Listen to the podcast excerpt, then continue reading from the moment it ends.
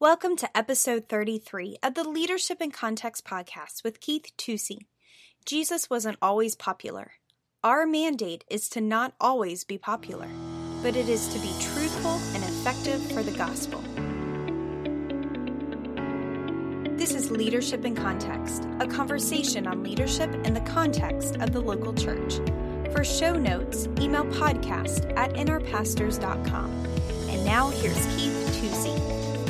The last time we were together, I talked about the fact that everybody didn't like Jesus and everybody is not going to like you.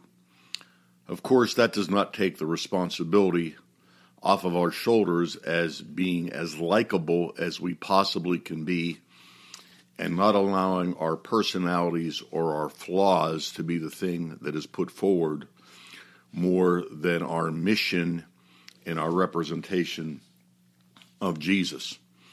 I thought I'd just give you five things that I believe that are doctrinally and culturally converging that we need to be prepared to please the Lord on. And I think this is really the root of the matter. If our desire is really about pleasing God, it is a lot less tempting to kowtow to people and try to please them. The truth is, you really can't do both from a motive standpoint. I do believe that when you please God, He does give you favor with certain people. I also know that when you please God, it stirs up the adversaries of those people who don't like Jesus, and therefore they are not going to like you. So I've just got a short list. I could probably put more on this list. Matter of fact, I know I could, but I think these are key doctrinal points that we need to be orthodox in, we need to be fundamental in. We need to not be declarative, but we need to be teaching in. And they also have a cultural touchstone that is important for us to define who Christ is, and so that we can do the things that God has called us to do, thus defining our own mission. So let me give you those five things, okay? Number one, Jesus is the way. There is no other path to God. He is the way, the truth, and the life. This needs to be clearly declared uh, without fear of retribution. We absolutely would take the stand that Jesus is the only way. There are no other paths to God. While other people might be sincere, they would be sincerely wrong. Not to be clear on this point would be a radical disservice to anything else we believe. I believe we can do this with clarity. I believe we can do it with compassion. But I believe that it really must be done and it must be taught in the scriptures and through the scriptures. Number two, heaven and hell are real, literal places that exist and people are going to go to one place or another. Heaven and hell are the capstones or the containers of eternity as we move forward.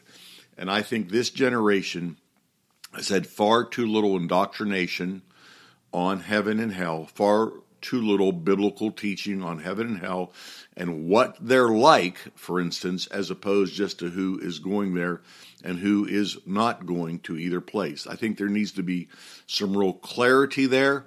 I think to preach about eternity without teaching what the Bible says about eternity, what it says about heaven and hell, I think is a real disservice to the gospel. I believe one of the things that's very much lacking in a very material, advancing culture is that sense of eternity rather than just earthly fulfillment and even the idea of sins being forgiven so that we can lead a better life, but rather to tantalize people, uh, as the scripture does, with the reality that someday we will have the opportunity to spend every day with Jesus forever and ever. Heaven and hell are real, and we need to really declare that from the scriptures. I believe it would affect not only the culture in our church, but the culture beyond our walls. Number three, that God is the absolute and specific creator, that God created the world, that the world was created by design, that God is a divine architect, that God created the beginning, that God invented time for man to mark his progress. The first revelation of God is God as creator. Uh, that's why the attempts to uh, minimize the Old Testament are so repugnant, I believe, to the Holy Spirit, because our first revelation of who God is in detail is that of a creator, not just a sustainer, not somebody who watched something take place and kind of uh, managed it, but God specifically, as the Bible declares, created the earth and created it to his specifics. He created it to his design. Uh, it did not evolve. I think we need to be very clear on this. Again, not just talking about it, but teaching in the Bible from it and why it's important to our own life. We have a lot of people that have become very mystic in their spirituality as opposed to spiritual. They believe things happen in a vacuum. They do not understand cause and effect. They do not understand seed time and harvest. And we're trying to get them to relate to God. Uh, and that must be the God in the Bible who is an exact and specific uh, creator. And uh, I would encourage people to have uh, godly people who are scientific in their renditions and can interpret some of these things, maybe beyond uh, what the average pastor could do, uh, as something that would happen in a church at least on an annual basis. But I think we can preach the doctrine of creation and connect it to why it is so important in the believer's life. Number four, human sexuality is under God's authority, that God created man, that God created women. I believe we're weak on that point because we're weak on the point before. But again, there's a cultural touchstone here. And we need not just to declare what it is, we need to declare why it is. We need to talk about the family unit and reproduction and the and the differences between men and women and how they complement each other and how they're designed to do that. Uh, there's so much doctrine in the Bible in this that I think we really need to be the people to talk about it. Uh, being against one form of sexual relationship, homosexuality, is certainly not the answer, although we're obviously against that if we believe the Bible. But we've got to be pro man, we've got to be pro woman, and we've got to be pro marriage. Uh, I would say those people that say we need to be known for what we're for as opposed to what we're against, that's cute, and there is an element of truth to it, but the truth is when you're clearly for something, you are going to be against something. But let's be clearly for it. Let's be clearly for masculinity. Let's be clearly for femininity. Let's be clearly for marriage, not just saying something about it.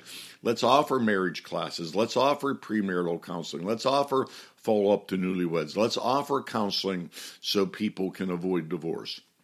Let's offer child training. Uh, let's do the things that are pro marriage. Uh, so that we can build up marriage and we can draw the distinction and plead with people to come under God's authority and His design. These are very critical times we live in. Uh, the Bible knew these things were coming. Uh, God's revelation is very clear on these items, Old Testament and New Testament. And we need to be very clear if we're going to accurately represent Jesus. Uh, what good would it be to win somebody to ourselves, to win some personality, and not win them to Jesus.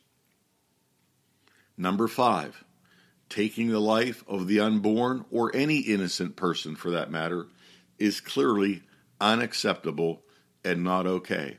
The scripture is so chock full of references to the innocent. God established seven cities of refuge where the innocent or those could who wanted a fair shake could get a trial before their blood they had shed was avenged. Think about how key that was to God's economy and God's building a society, that there would be a just place for people to be able to defend so that the innocent would not be slain. And God went on to say that if the innocent was slain inside the borders of that city, that it would bring condemnation on the whole city for not defending the innocent and then we look at the things that are happening around us. Again, we need to more than just say we're against abortion. We need to give the biblical doctrine on being pro life and why life is so critical. And this ties into the life of Jesus. If the life of 60 million unborn children is not valuable, and then we talk about Jesus who gave his life those facts begin to mitigate in people's mind. When you have a culture like India where human life is not valuable, the preaching of the gospel obviously has a barrier that has to break through. So we need to be very clear doctrinally, not just against abortion, but pro life, and then being against abortion, which we clearly should be the innocent taking of life, the exploiting of women, the taking away of responsibility of men uh, we need to be very clear on. So these are five things that people may not like you about in our culture.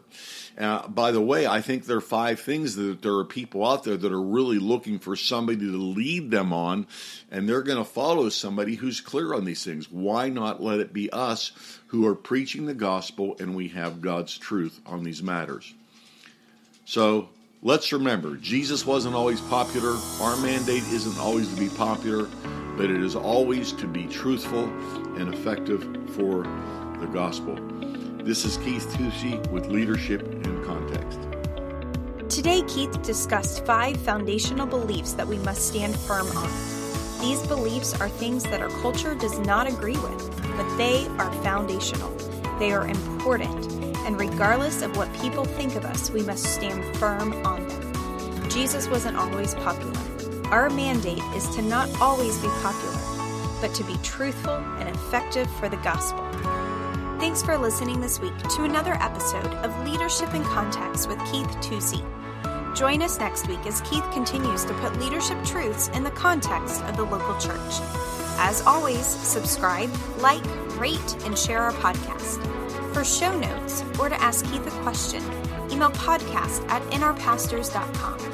If you would like more information, check out our website, nrpastors.com. Make sure you follow us on Facebook and Instagram at nrpastors. See you next week.